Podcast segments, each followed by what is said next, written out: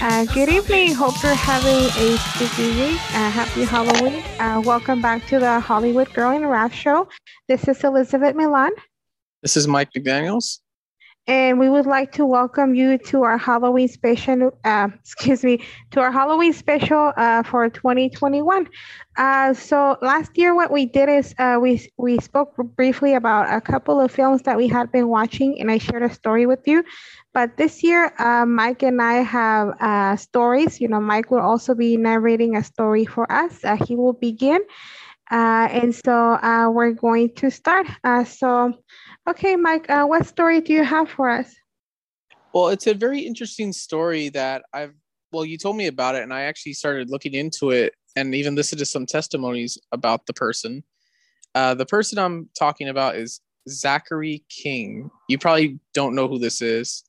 Uh, he was once a former Satanist that has converted to, I don't know how you say it, but Catholic, uh, Catholicism, Catholicism. Yeah, Catholicism, yeah. Yeah. Uh, well, there was some weird stuff that I've listened to his testimony about, and a lot of it has shocked me and actually pretty spooky. wow, very interesting. So yeah, uh, tell us more about it. Well, he has written some novels that are very controversial, but talk about his past. He also had said and claimed that he was once part of the World Church of Satan, which I've never heard of in my entire life. Hmm. Yeah, the books he had written, uh, one called one of them was called "Satan Loves Me, He Loves Me Not," and the other one was called "Abortion is a Satanic Sacrifice." Wow, Those, this may come as a shock for some of the people who actually are in favor of abortion. Yeah, I would never be in, in you know, part of that at all. Like, nope, sorry, it's just wrong. Yes, it is quite wrong. Yeah, um, and how he became a Satanist, he got in at a very young age, uh, due to, and this is a shocker because he was actually a victim of sexual abuse and sexual assault by a female teacher who was once part of a satanic coven. Hmm. Yeah, and because of her, he was also a victim of child pornography for quite a few years. Yeah, I mean, we always hear about this stuff, but we never like um, we never expect it to come from educators or teachers. You know, it's always some uh, random pedo who contacts kids online and stuff. That is true. Um, and it's very odd because I had looked through so many things and even listened to his testimony. Um, that he was also claiming to be part of a member, oh, well, pl- claiming to be a member of this group called Bohemian Grove. Mm-hmm. Yeah, very related to the occult. Yeah, and if you know Bohemian Grove, just look it up. It's some weird cult that gathers all year round. I don't know why. Mm-hmm. And he even had taken part in some some uh, satanic rituals that included children and even young infants and babies. Hmm. Yeah, so it was kind of like SRA, you know, satanic ritual abuse. Then he was encouraged to partake in abortions, right? Yes, he, he was encouraged to do it. And even, you know, what do you call it? He, he had apparently said that he can tell at the time if an object can be used to cast a spell, if it would be powerful or not. Yeah, since since he was uh you know, he was initiated into a satanic coven as a kid, then you can imagine how powerful he would be as an adult, knowing about spells and objects and all that. Mm-hmm. He even worked as a high wizard that carried out abortions and did spell work for people who came to him. Mm-hmm. Yeah, most likely powerful people, as it is always the case. Yeah, and I looked this up, and it's completely odd about him.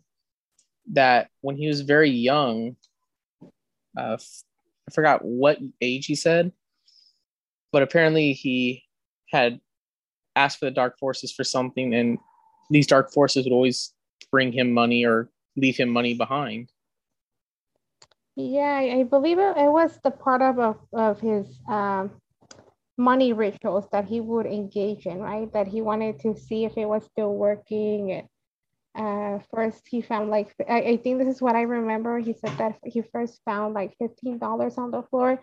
And since this was back in the 70s, then he realized that he could buy a lot of stuff for $15 because uh, candy bars, comic books, and all of these items were actually really cheap, even less than a dollar, right? Like only a few cents.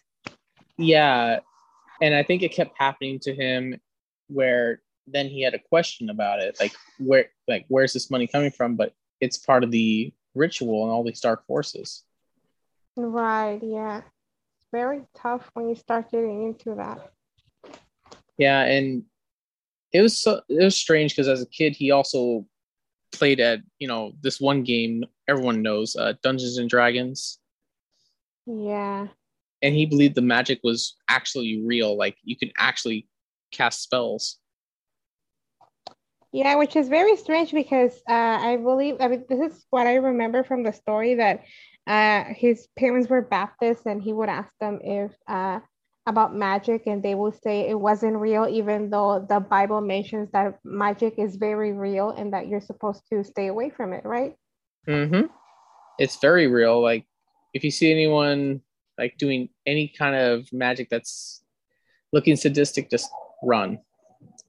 Right. Any any magic because you know there's two types of magic. There's the word magic that is with the c where it's just like cheap card tricks or making a bunny appear uh, in uh, inside a hat or, or stuff like that. But you also have magic that ends with the K, you know, CK, which is actual yep. uh, satanic magic, you know, voodoo, Santeria, those kind of rituals. Yeah, that's why I would stay away from stuff like that if I was any sane person in the world. Mm-hmm. Yeah, very interesting story. And it's very odd, like this is what happened to him when he worked at a mall that he's talking about, you know, how he worked at a mall with his wife and somehow he had run into a devout Catholic woman who he had previously met and gave him a I don't know, I think it's Mercurius or miraculous uh, medal. Mm yeah i'm sorry i can't pronounce it but you know. So a medal that because uh, i mean this is what catholics believe in right? That some of their items or statues and all that are actually miraculous. Are like part of miracles and you know mercurialis? Yeah because uh right yeah because um i think the difference between uh, catholics and christians is like christians you know we just believe in god and jesus and the holy spirit but catholics for some reason believe that the saint you know like uh, Holy Mary, even the apostles, you know, the good apostles. Obviously, Judas Iscariot would not be considered a saint, but uh, you know, apostles, uh, latter Latter Day Saints. I mean, not related to Mormonism, but you know, other saints who came much later. Uh, you know, after the apostles had been gone. Uh, mm-hmm. So you know, obviously Saint Paul or um, for the Mexicans, you know, you have San Ignacio and all, all kinds of saints. Uh, so basically, Catholics consider these as in, intermediaries, you know, kind of like in the same level as Jesus. Like if you pray to them or if you hold like a, a statue or a medal or anything related to the saint, this saint will be able to uh, kind of like uh, speak to God on your behalf and make that miracle happen. I mean, this is what I understand about Catholicism. Yeah. And believe it or not, when he said he can see if the item is powerful or not, he took the uh, the medal, which he had seen some visions after had taken a hold of it, where he no longer saw the mall and everything had disappeared except for himself and the woman who told him about his sins that he had committed in the past. Oh, okay. So it was kind of like a like really vivid vision, right? Except it wasn't a dream or anything. This was something that was actually happening. Yep. Mm-hmm. But I mean, uh, Zachary King, how did he get into all this? I mean, how was he was he recruited into the the Satanic Coven, or, or how did he start with all this? Uh, he was actually recruited after, I guess, the teacher who had abused him had told him about it. Mm-hmm. But it all started with him playing uh, Dungeons and Dragons and Bloody Mary, right? Yes, that, that's how it started, and then he was very interested.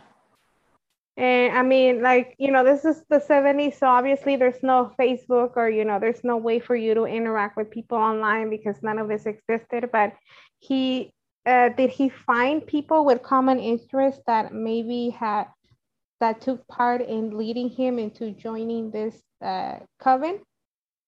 Well, some of the people that were considered like the high wizards, you know, the leaders and all them, uh, in a way, yeah. And they also got him into many disgusting rituals that are very unspeakable, but we can talk about it because it's our show. Yeah, I mean, uh, as part of our show, we uh, anything goes. We can talk about everything. But uh, how did he get in touch with all these adults who are practicing witches and warlocks at a satanic coven? Did he have a friend that knew them, or? Uh, uh well, as I said before, it was the um, the abusive sexual assault from the teacher that she had recruited him and brought him to them to show that hey you know we can help you with this if you do this. Oh i see. So so what what happened is that he um he talked about the abuse and that he saw that the teacher there that she was part of the coven right? And maybe yeah. that's how he got uh, recruited into doing child pornography? Yeah for a few years. I think he did it until about 16 or 17 years old because he looked a little too old. So they said, okay, you don't have to do that anymore. Mm-hmm. So basically, they fooled him into doing it, right? He said that he would get the power back that he lost when he was abused by the teacher, and that. Uh, so yeah, he got fooled into doing all this uh, kitty porn, basically. Yeah, except he wasn't doing horrible things to a kid; it was things done to him. Mm-hmm. Right. And he even described that when being part of that, uh, the coven, I would say, um, he had performed some actually satanic ritual abortions inside of abortion clinics. Mm-hmm. Yeah, I, I, I think I heard him mention this where he says that uh, there may be Satanists everywhere, especially when there's kids around, like in um, you know Boy Scouts organization if they want to sexually abuse kids, and that's a good place to start. But if they just want to kill a bunch of babies, then working at places like Planned Parenthood would be the ideal job for a Satanist wanting to kill babies, right? Yeah, for me, I would never want to work at any place like that. It, it would just freak me out. Yeah, I mean, I wouldn't work at a slaughterhouse where they kill animals, let alone work at a place where they kill babies. You know, it's just disgusting in every level. Uh, more than just disgusting, it's how do we say, uh, just morally wrong. And whoever does stuff like that, I'm sorry, you have a disgusting, horrible mind, and you know, God help you. Yeah, but um, you know, before all of this happened, uh, how was the uh, his initiation ritual like? Um, they actually forced him to get naked and wear a white, uh, I don't know what they call it, a white robe, kind of like a robe in a way, and where he had to be initiated by their high priest or high priestess. I don't know what they call them. That's why I'm glad I'm not going to be joining stuff like that. Yeah. So after he put puts on the white robe, what else does he have to do to get initiated? Um, I believe he has to perform a sexual act with a like a member, like a higher member that's of the opposite sex. Oh, I see.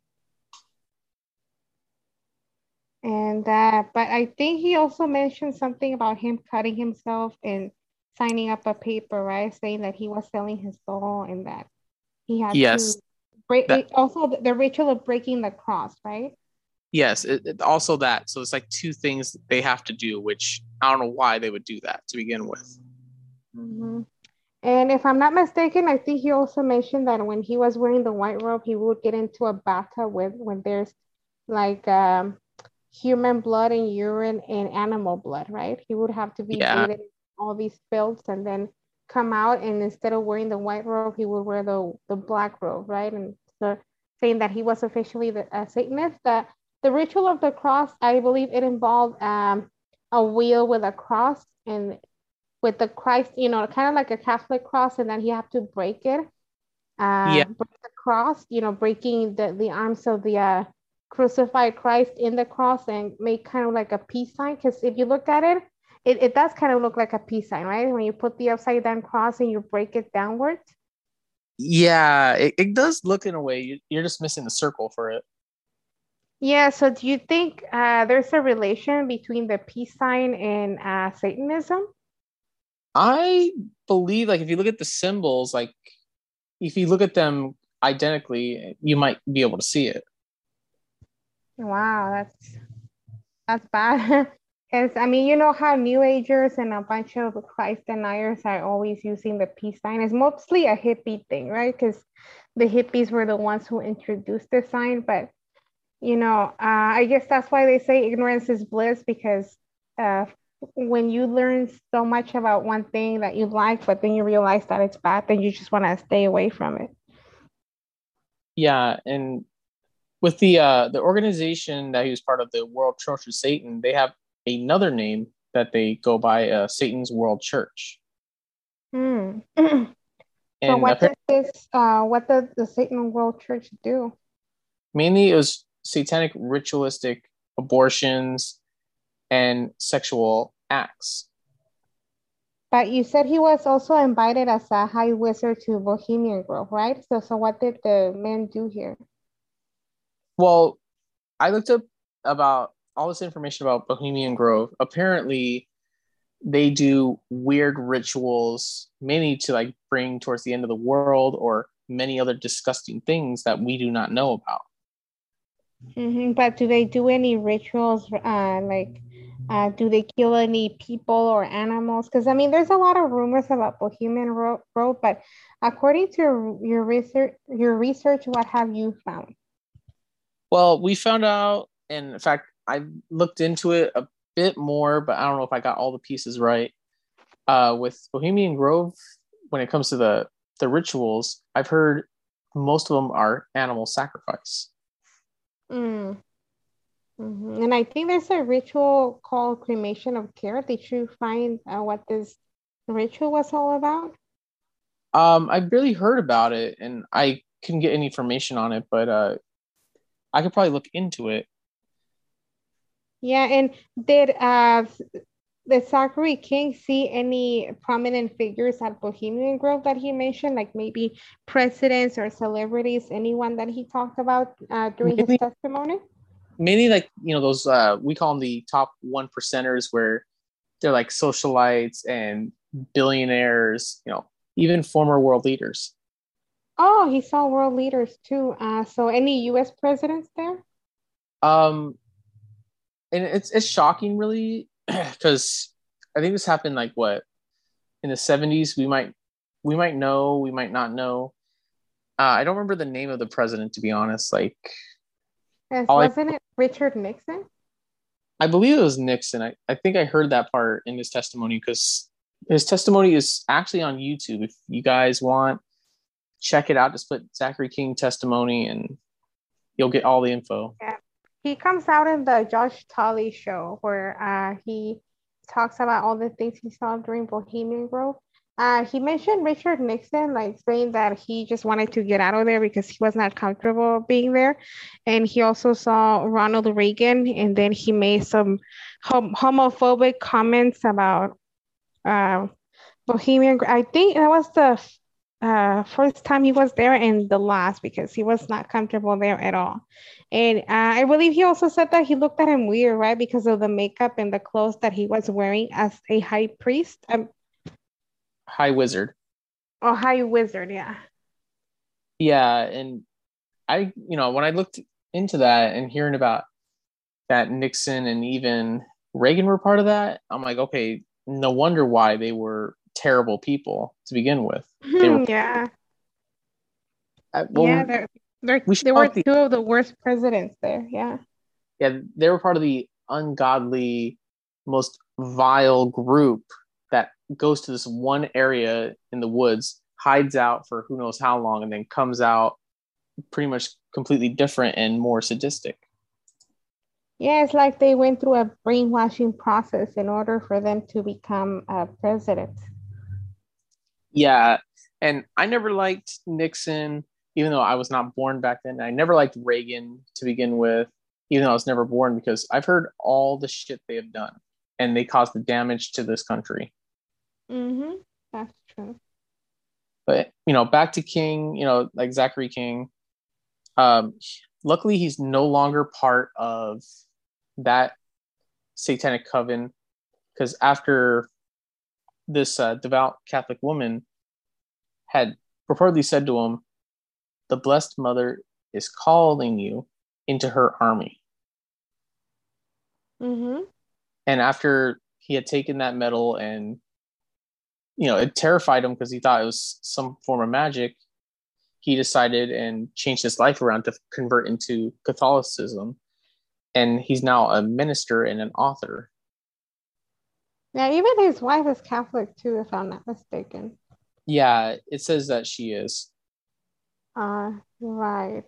Um, and but yeah, he said it. Uh, the, the encounter with this woman was strange at first because, uh, she uh first he rolled his eyes thinking that she was gonna mention like that she was gonna give him like a Bible tract or talk to him about Jesus and all that, but he thought that he didn't have the chance to turn to Jesus because as a kid during his initiation ritual, he was told that he was giving up his right as you know to seek assistance from Jesus. So, uh, and then when she mentioned the part about the Blessed Mother, he was very uh, he was puzzled, right? Because he's like, oh, who is she talking about? Gaia, Isis, uh, like Mhm. he thought that she was talking about a goddess, right? Because as a Satanist or even as a Christian, you never learn anything about a holy woman. This is something that is done in uh, Catholicism with Mary, but it's also done in paganism with all these uh, goddesses. So that was another thing. But but how did this whole uh, thing with that lady? What was he still a high wizard when this happened to him? uh yes but he was currently working at a mall when this whole event happened that But changed did- life forever Did he run away from uh, Satan World Church in order for him to start working? Uh, uh well actually he uh abandoned the uh the satanic world church and decided to go on his own and go to the catholic church to seek these answers uh, yeah, so oh, so he abandoned it. Oh wow. So, but I mean, I heard it's really hard for people to abandon uh satanic coven. So how was he able to do it? nobody knows but him and you know i i say you know what he's got balls to leave them you know So he kind of found a way, like a loophole, right? He found a way to get out without anyone noticing, I guess.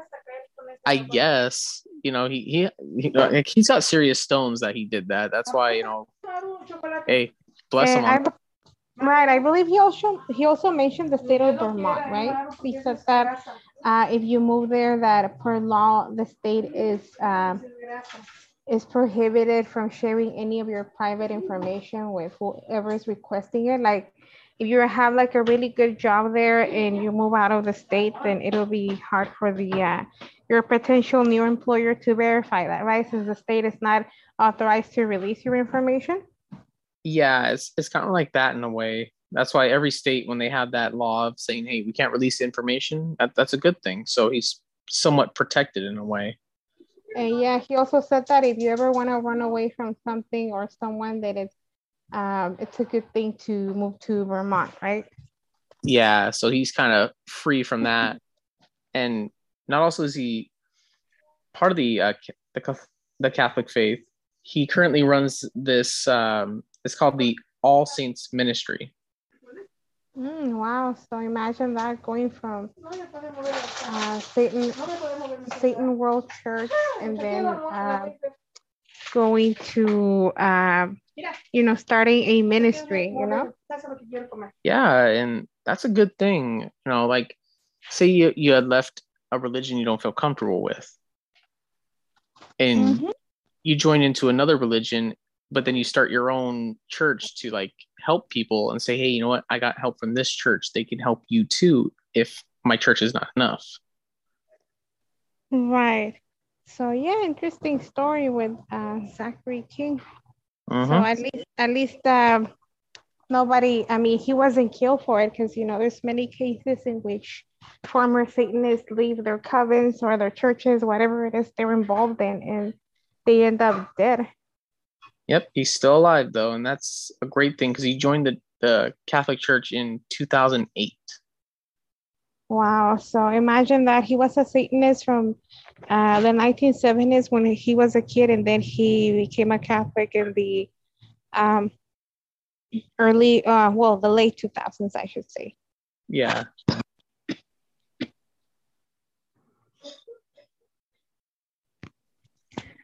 Yeah. So, so yeah, anything else you'd like to share about Zachary King? Um, that's all I could find on him, but you know, what I what I shared is spooky, but it's not as spooky as what you have to, you know, put out there. So yeah, know. because uh, you know, uh, uh, our testimonies, you know, uh, the stories about these testimonies that we have to share have a lot in common because, as you just heard, Zachary King was a boy who was initiated into a satanic coven in the 70s when he was a kid. Well, something similar happened to the person I'm about to speak to. Uh, I know a lot of you may not have heard of him unless you are Mexican and happen to listen to uh, this horror uh, radio show uh, that is now um, that is now finished, unfortunately, uh, called uh, La Mano Peluda. So, if you remember that show, then uh, that you may have listened to this testimony because he was there along with the person who assisted him, assisted him in getting out of the situation. And I'm sorry, before I continue, are you able to hear me okay, Mike? Yes. Okay, perfect. Yeah, because as you know, we're doing everything from home still. So my mom's in the background uh, cooking, so she's um, working on the blender right now. So before I start, you know, when I when I mentioned that some people are unable to get out of those situations and that they end up dead, is because something similar happened to uh, an actor. You know, think of this as uh, the actor who plays Barney joining a coven and then getting killed. That's what happened because this guy, he played the role of a bee, not, not the bumblebee from uh, The Simpsons. You know, I'm not talking about that guy. It was this other bee character. He ended up being a satanic priest, so he was very into the whole Satanism thing, and he ended up dying because he left Satanism to become a Christian. So that's why I say that not a lot of people are uh, blessed enough to uh, get out of a situation like this. Wow, so it's kind of like a uh, like a very what do you call it? A very real thing that you're mentioning. Yeah, it's absolutely real. You know, it's as real as the uh, Zachary King testimony that you just talked about. So uh, I'm going to go ahead and start with the Caesar Neptali story. Uh, he begins by saying that evil exists at, every, at very high levels. Uh, people see evil as fictional in a way since it, it is um, it is heard of in narrated stories or even seen in books or movies. But he reiterates that evil is real. Uh, he had problems seemingly related to health. Uh, he was seen by doctors and people of science who would scratch their heads wondering what was wrong with him. Uh, he also uh, he was also assisted by a pastor in Mexico named Hugo Alvarez. Um, it all started during his uh, childhood. Uh, his family told him he was an unwanted child. the eldest son in his family died, and then his second brother was born. Which is uh, his oldest brother now. Therefore, uh, he was the baby, you know, the baby brother. Um, his mother did all that he could uh, to trigger an abortion. You know, she didn't want her baby, but he says that he was born by the grace of God, you know, because his mother did everything she could. Like she would take herbal teas, you know, anything that would trigger an abortion, but still the baby was not aborted. Uh, his life was nothing but suffering, and his parents got divorced when he was five. And after that, the boys would move out to live with different relatives on both uh, the father and mother side of the families. And then they moved in with some relatives on his mother's side, with his maternal grandmother and some male cousins who were around 17 or 18 years old at the time. Uh, so this is how uh, the living arrangements were done. His brother, uh, you know, his older brother slept in his grandma's room, and he slept in the same bed with his male cousins. You know, um, when he was only five years old, so he was a very small boy when he was sleeping with his cousins. And uh-huh. he noticed they started touching him inappropriately. Imagine going through this being caused by your own family and this was uh, for a while because after that they they would tie him up and gag him and rape him you know. Uh, his childhood was destroyed and the abuse was hard to forget you know. So he was very resentful with his cousins saying that uh, they were paid for them for what they did to him. Yeah. and he wanted yeah he wanted revenge and he would hate and curse them and do all that. And uh, he he was, uh, however, he was threatened by his cousins that if he said anything, his brother would would get beat up by them. You know, because um, his brother was only a few years older than him, and they were already uh, 17, 18. So you know in what situation he was on. So that's why he never said anything. Uh, then one day, uh, his father arrived, and his brother were given the choice of moving with him or their mother. And since the older brother chose the father, then he followed him, you know, because he loved his uh, brother very much and he wanted to be with him. And he said he demanded love from his father, but unfortunately, he couldn't treat him as he wanted since his father grew up in a home where he didn't have any affection.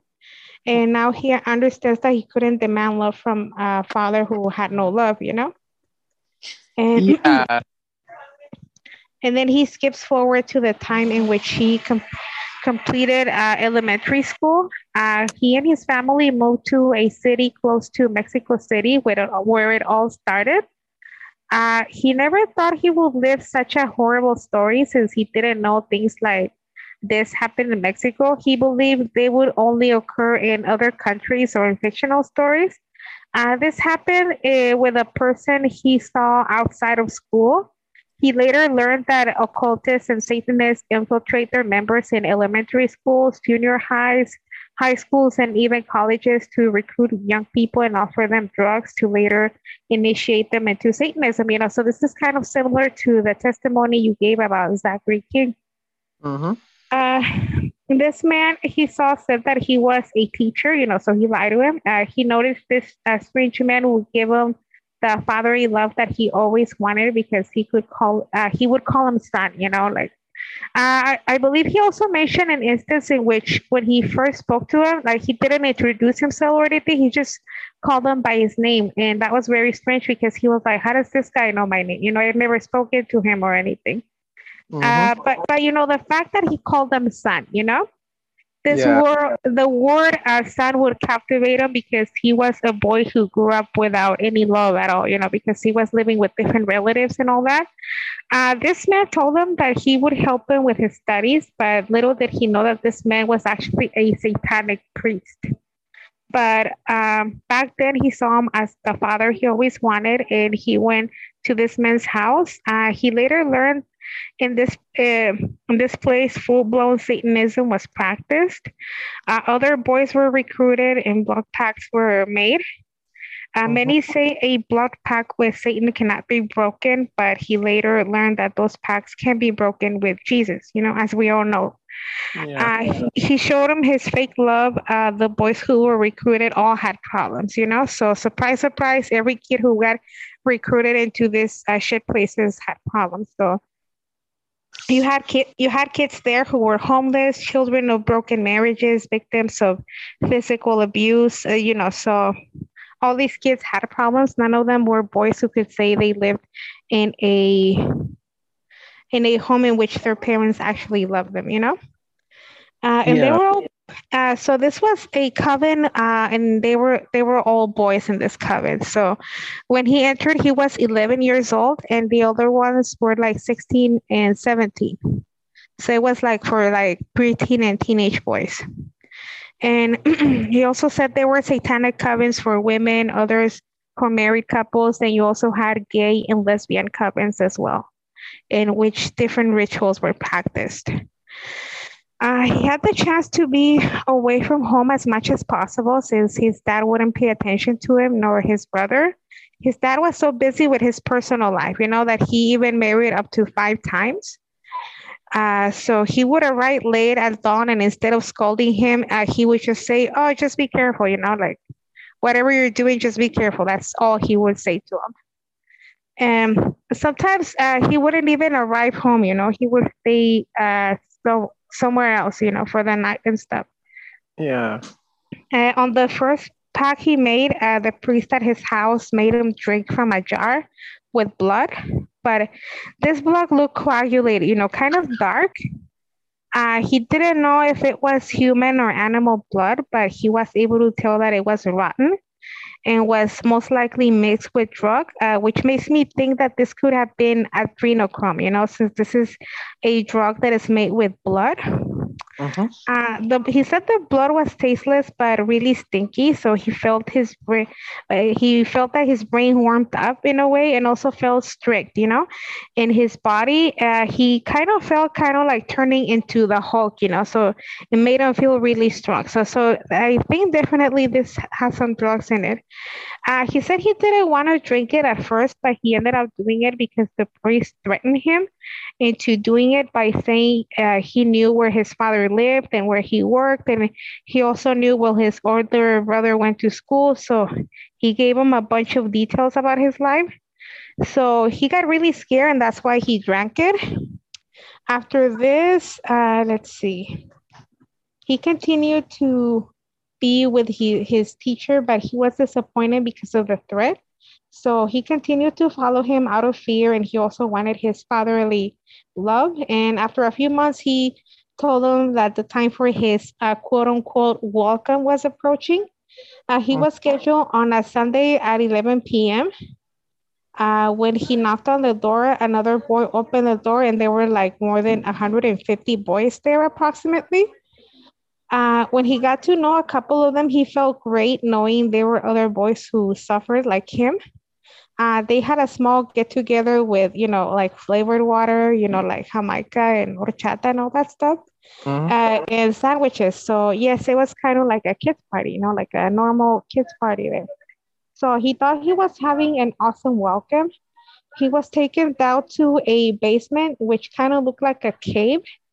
Uh, there was a small uh, round table in which he was laid down then they started removing his clothes. Uh, he refused at first, but then he was told by the satanic priest that this was part of his his initiation, you know, his welcome.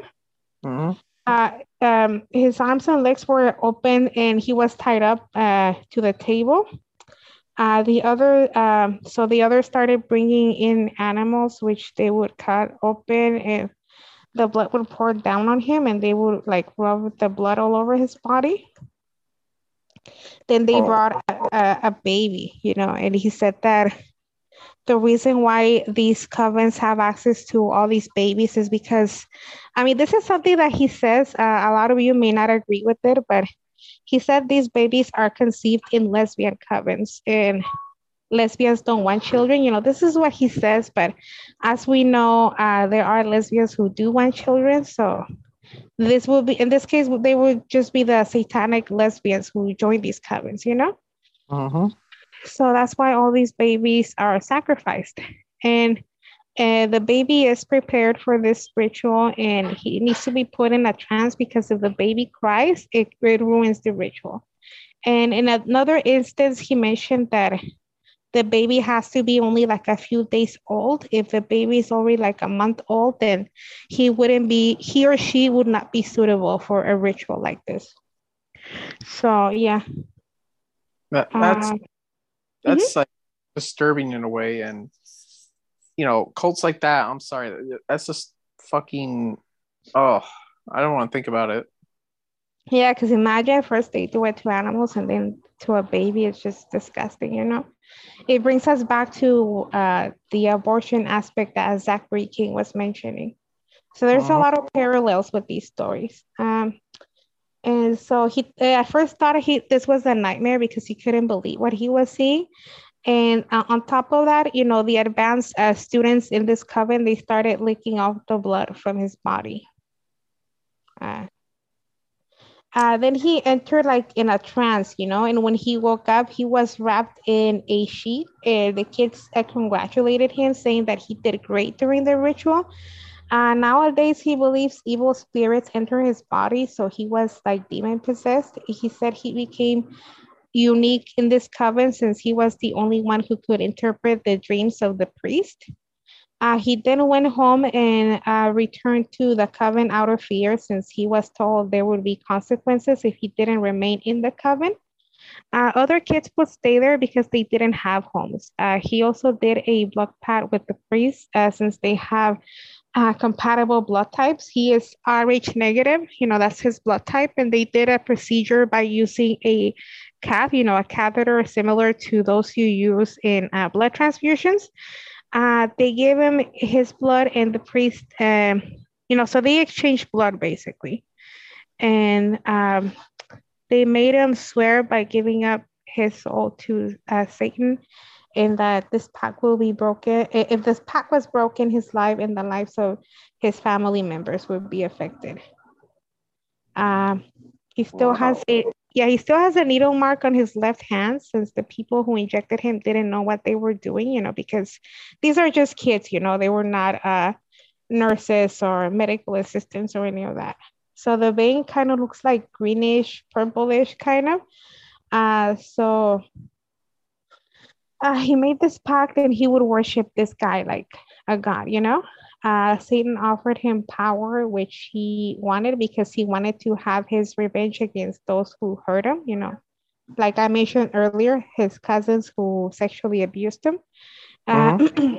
but yeah, in any case, he ended up escaping this place because he, the, um, because he realized that the this place was nothing but pure evil, right? Yeah. Um, it, it really, but this decision brought him really bad consequences, uh, which now affect him in his adult life. Uh, he turned 40 years old and he has never been married or had a girlfriend or anything. And people would think that he was gay because of that, you know, since they've never seen a girlfriend at least or anything. So, but then he tells them the story as to why he cannot be with someone, you know people understand and even apologize because of making those assumptions about him. So mm-hmm.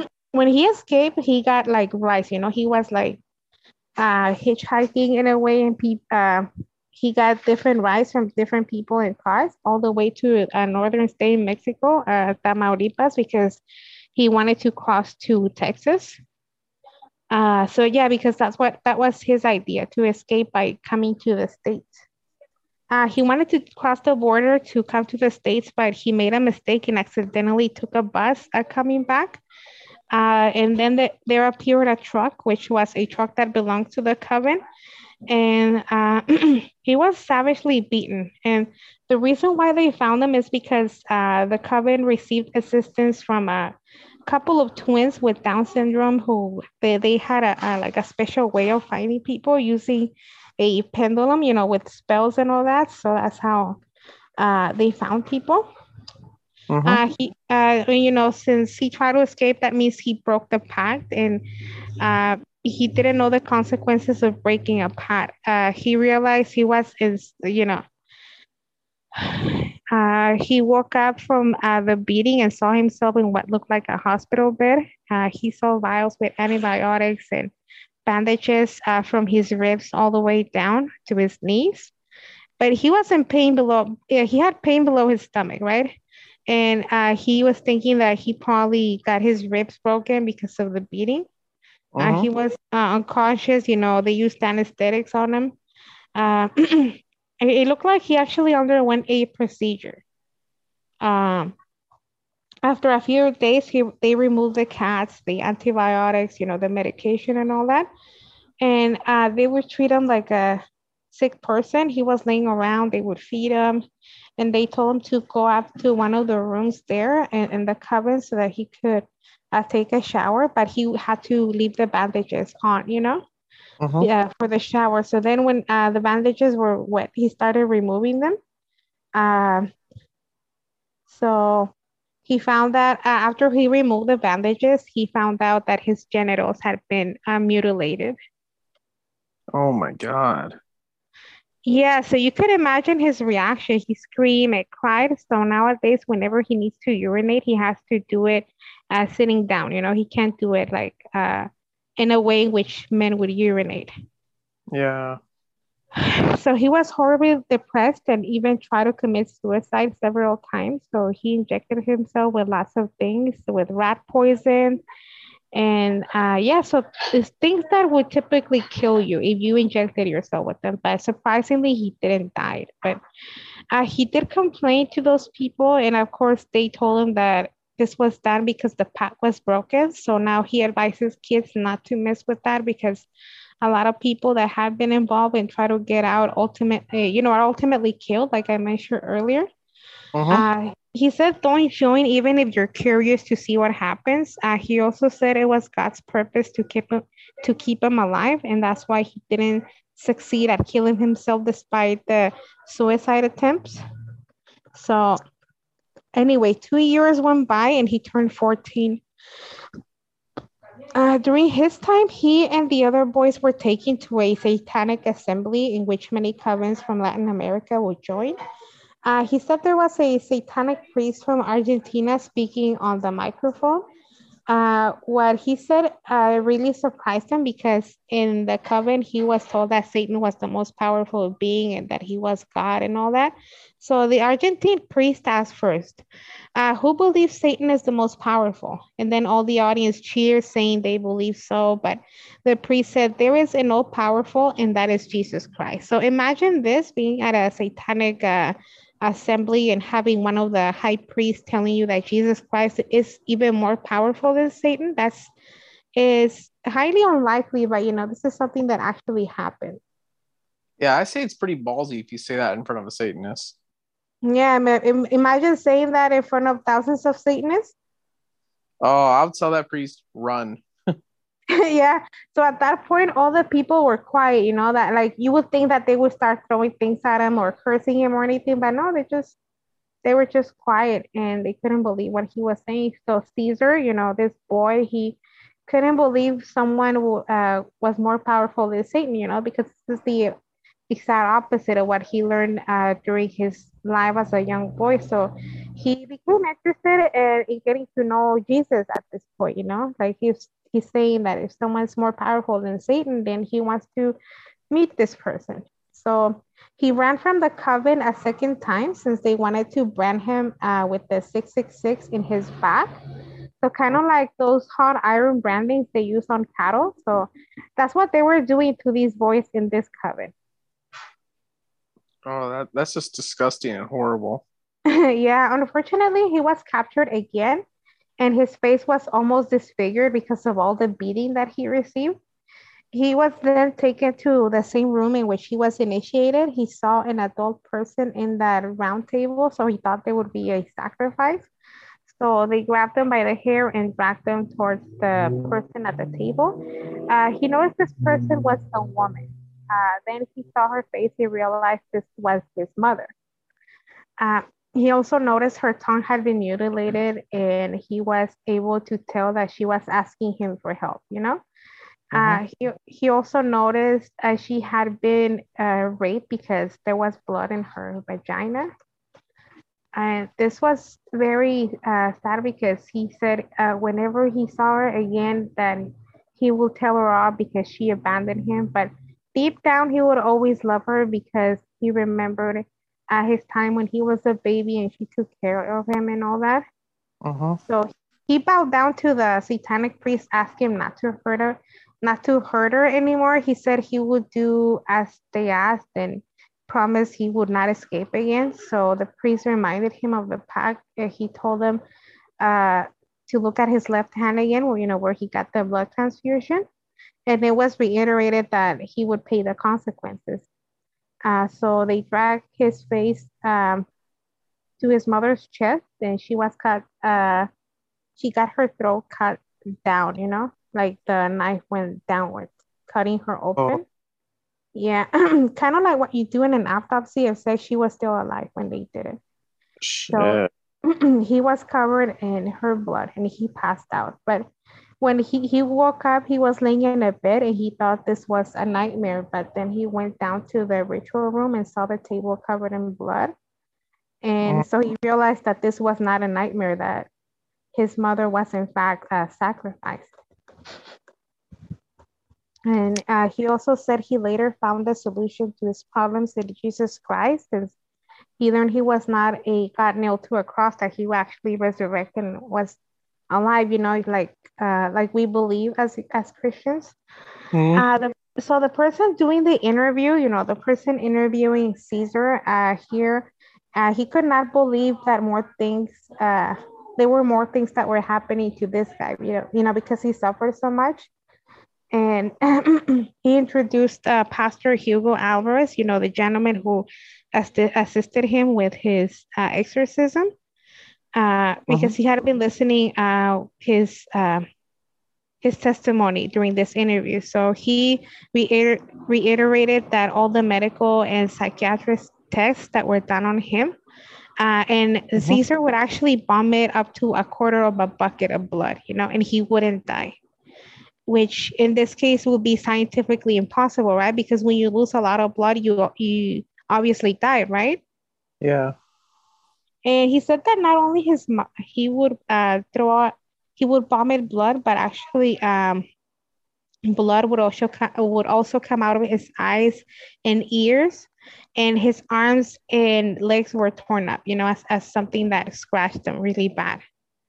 And yeah. they also they also mentioned a video in which you could see uh, his exorcism. Uh, the host of the show later said uh, Pastor Alvarez is a supernatural investigator and one of the most important Mexican exorcists. Uh, the, the host said this sounds like something taken out of a horror novel, but it's something that happened in real life. Uh, the pastor mentioned some recordings that have been seen in the US, Central America, and even Europe it exposes the reality of these satanic practices and it reminds him of, of the real exorcist case that occurred with to an American boy named uh, Douglas Deans. Uh, maybe a lot of you have heard of this case. Uh-huh. You know, this is something that happened in the 40s. This is what inspired the movie of The Exorcist. It actually happened to a boy named Douglas Deans. And he also mentioned the Emily Rose movie, which is also based on a real case. Uh, this case goes beyond what is seen in movies. Uh, people have been helped thanks to this testimony. And the pastor said uh, cases like this also involve issues related to drugs and many magic practices. Uh, he also mentioned the twins mentioned earlier, you know, the Down syndrome twins uh, had this uh, connection with evil spirits, you know, which help uh, find Caesar again to capture him, you know, during those two instances in which he escaped. Uh-huh. Uh, the thing about these these covens in Mexico is that they are connected, you know. So when someone runs away, like Caesar did in this case, one coven can get in contact with another coven, and that is another way in which people find the runaways. Uh, even after his mother died, Caesar kept thinking about the all powerful God he, he heard of in that satanic convention. So he would pray to him, asking him to get him out of there. And uh, there were other boys there who also who were also afraid but could not speak among themselves out of fear that someone would tell and they would get punished. Uh-huh. Uh, so, but they basically felt they were being spied on all the time. Uh, however, uh, he ran away a third time, but he did it in a smart way since uh, this time, since he said he wanted to go to high school, he managed to get a transfer to Mexico City. But uh-huh. since they didn't trust him, they had these two, uh, because of those two times that he ran away, uh, two of the boys in the coven would be assigned as his babysitters in a way to prevent him from running away again. Um, he was looking for help on finding Jesus and moved in with some relatives uh, because he had some relatives living in Mexico City, so he would live with them. But he was supposed to return to the coven during weekends.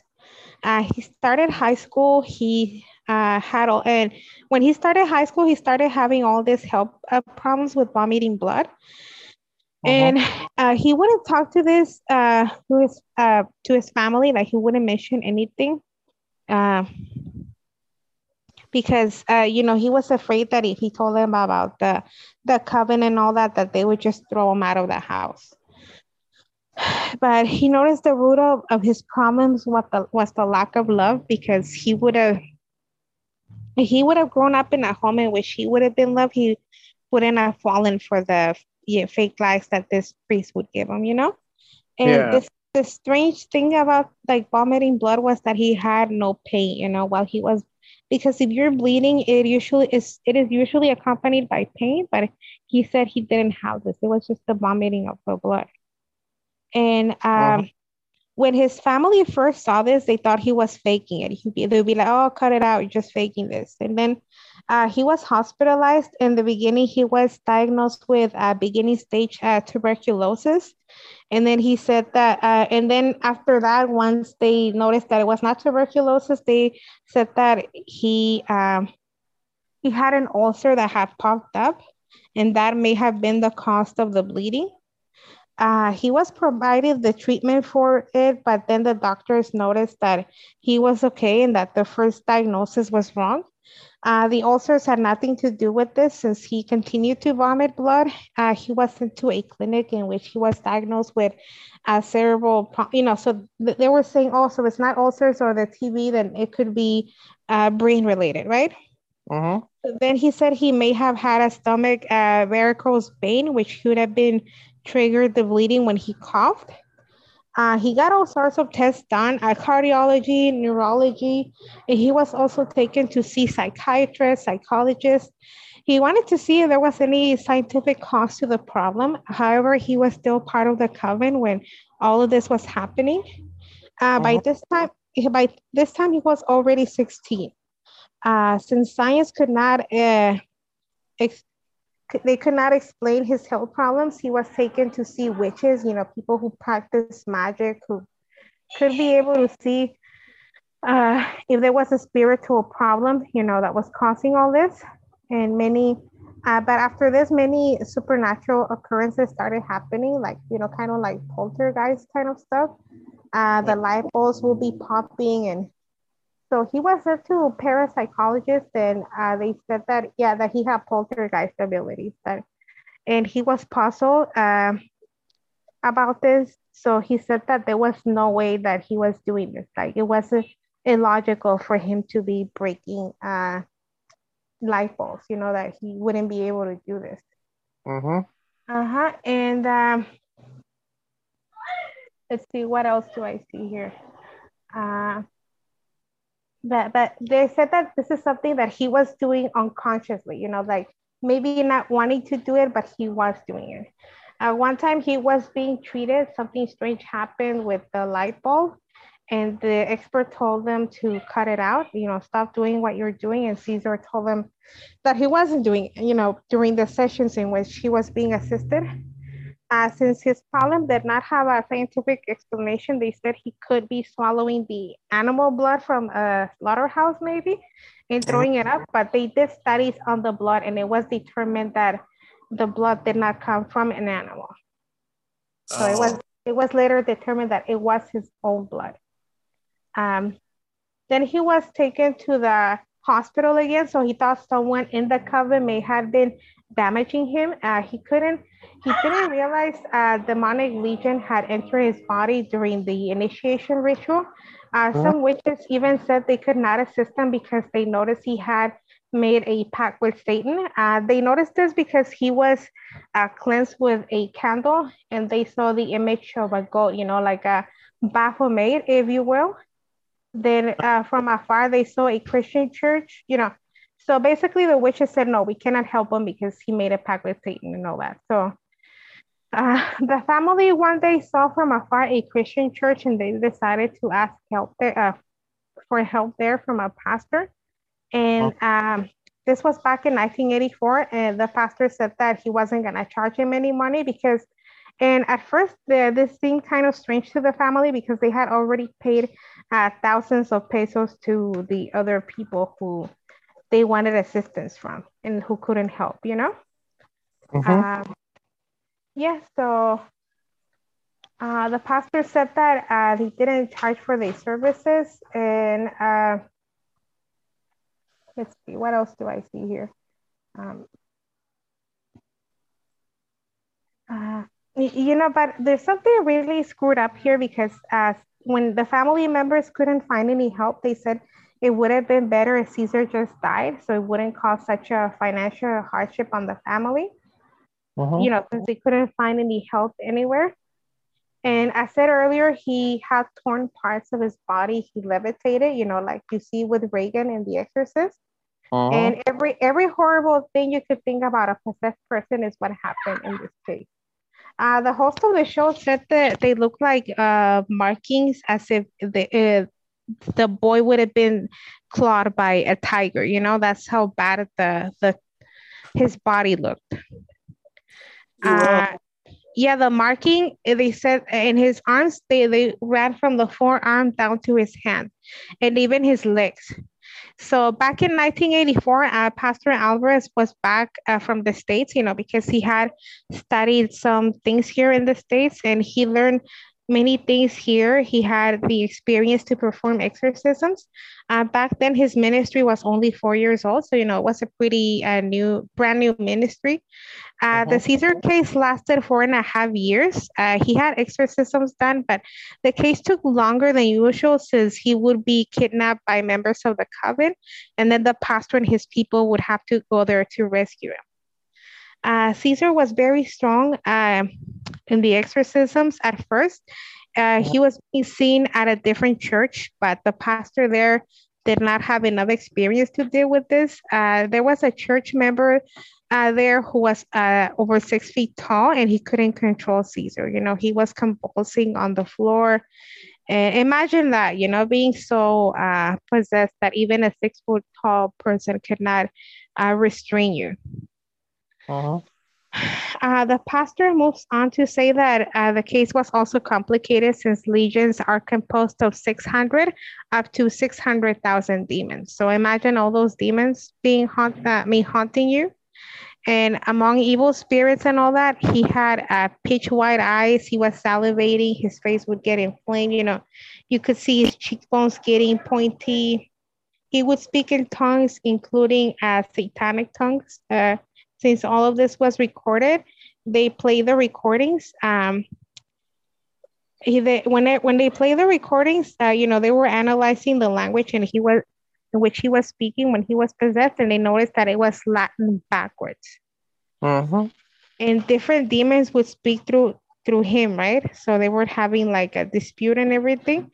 And this kind of scared the pastor because this was, even though he had done exorcisms before, this was like the first uh, case of this nature, you know, like he hadn't seen something like this. Uh, uh-huh. So some strange things would happen at night and some things you know there are things that happened that caesar did not remember because he was completely on a trance and things like uh the things like cap uh hold on and you know like i said the, these are things that have the things that happen were similar to the exorcism film uh-huh. uh they and then they had to show the recordings to Caesar, see he uh, so he could see how he was like when he was possessed, you know, because uh, he couldn't believe what they would tell him, because you know they would tell him uh, how strong he was during his demonic possession. Wow, so it's kind of like yeah. Regan, but more screwed up. Yeah, since at first it was hard for him to leave the coven uh, since he made friends. You know, he had friends in the coven, so at first it was kind of hard for him to leave. Uh, the coven and the coven refused to give him up since they had plans for him. Uh, this coven was made uh, to train uh, future satanic priests, you know? Uh, so the coven had a lot of plans for him. Uh, Caesar said that when he was kidnapped, he uh, they would make him swallow blood again to make another pact, but secretly he would pray to God, you know, so that nothing else would affect them. And the members of the coven would ask him, What is the white witch doing to you? You know, referring to the pastor as a white witch. But he would tell them that he was actually a pastor. Uh, the pastor said he was severely affected by this case as well, since the satanic priest and a higher up devil actually went to him in a dream to threaten him into leaving Caesar alone. Uh, the pastor said he would liberate, uh, and they agreed that if he wasn't liberated within a certain amount of time, the devil would, take him and his family. So uh, it was like the pastor making a bet saying that uh, he was going to be liberated, which is kind of risky, but you know, he has so much faith in God that Caesar will be liberated that he actually made this deal with this satanic priest and that devil. Uh-huh. Yeah, and um, thank God Caesar was ultimately liberated and he is now a member of the church and you know he shares his testimony. Yeah, that's that's very interesting actually.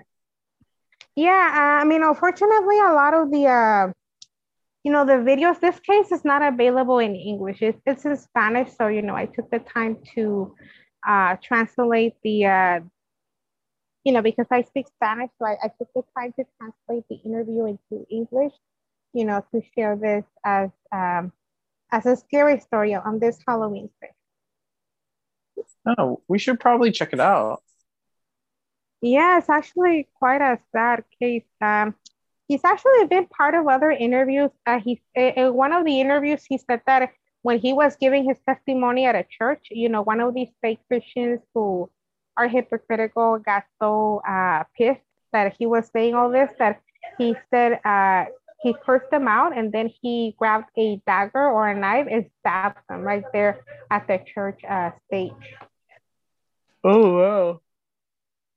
Yeah, and he's also um he's also given a couple of opinions about uh, Japanese anime. In one of the interviews, he said that uh, Pikachu actually means greater than God. I mean, I'm not sure how uh, reliable this is, but you know, this is part of his personal opinion.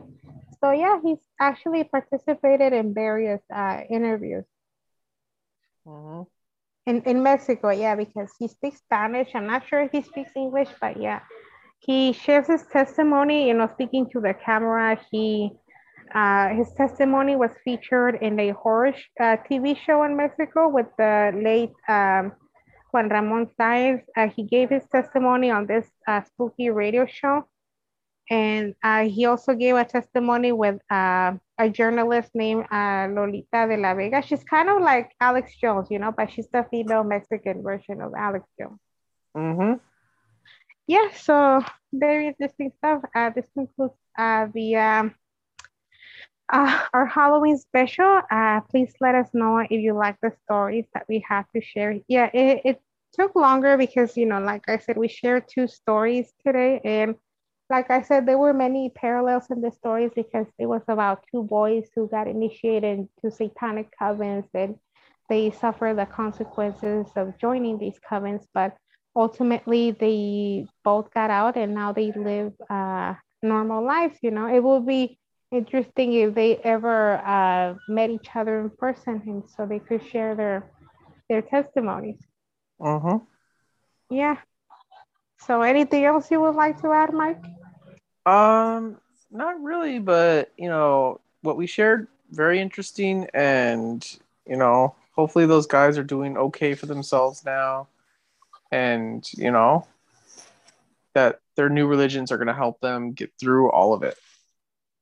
Yeah, mostly uh, Jesus Christ, you know, because they are men of faith, and I know that uh, all this their knowledge that they have and you know all their life experiences will help other people to stay away from satanism and to um, you know live happy life Yeah, I have to agree 100%.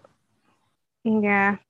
So yeah, thank you guys for joining us today. Um, today is October 27th. So uh, Halloween is on Sunday, and I hope you guys have a safe Halloween. You know, if your kids are gonna go trick or treating, make sure you um, you keep an eye on them. Don't let them go alone because you know we live in a crazy world.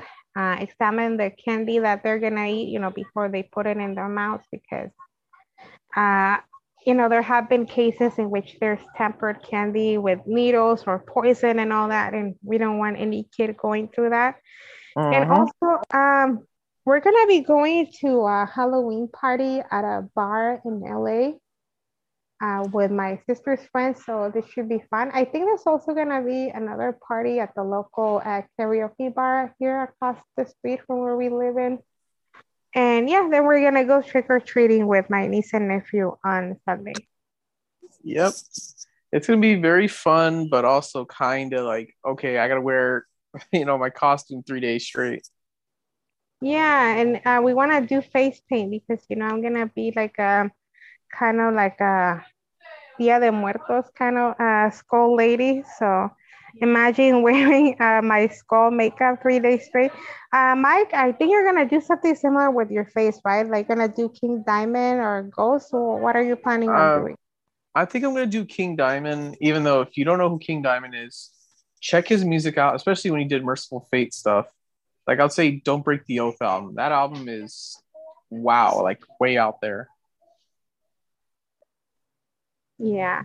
So yeah, thank you guys for listening. And uh, we're going to record another episode. You know, uh, like we said during our last episode, we were going to have someone speaking about this uh, interesting case with social services and children.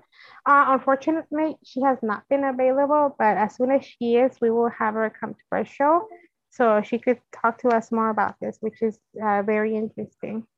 Mm-hmm. And uh, before we go, I just wanted to mention something. I don't know if you recall, but we started talking about the uh, the sequel to my movie. We started recording it last weekend.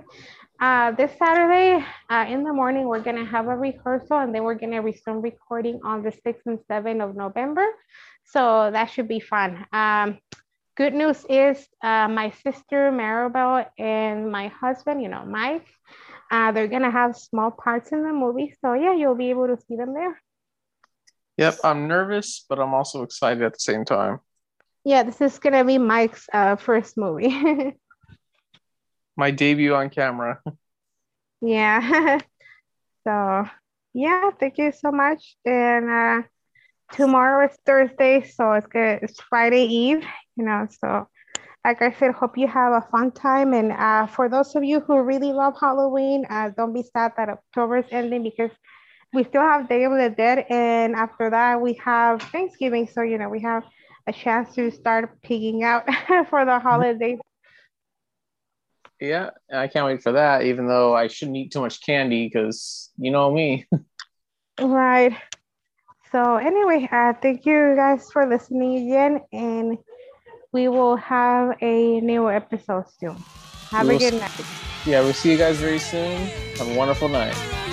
bye. Bye.